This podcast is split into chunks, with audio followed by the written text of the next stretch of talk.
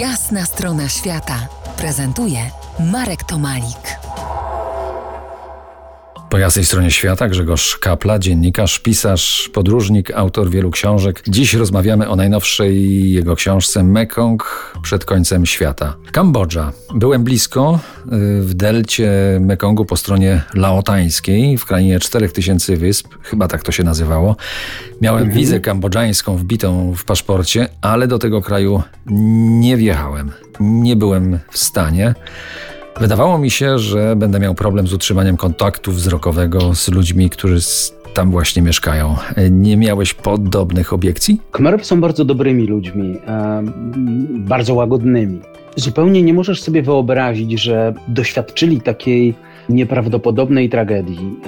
Jedni z, przecież część z nich, z tych starszych ludzi, których mijasz, na ulicach, na targowiskach, w sklepach, w centrach handlowych. No, no, część z nich była po stronie ofiara, część była po stronie katów, a jednak nie masz problemu z tym, żeby patrzeć im w oczy.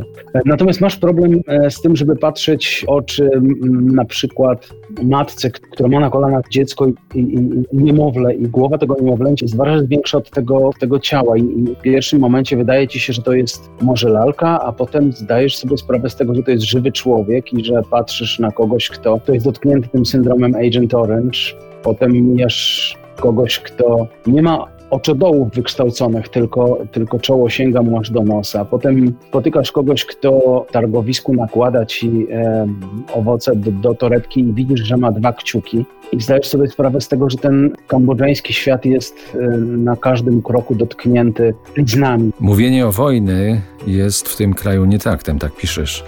Ja to dobrze rozumiem. W latach 70. działy się tam, tak jak piszesz, straszne rzeczy, jakich świat wcześniej chyba jeszcze nie widział.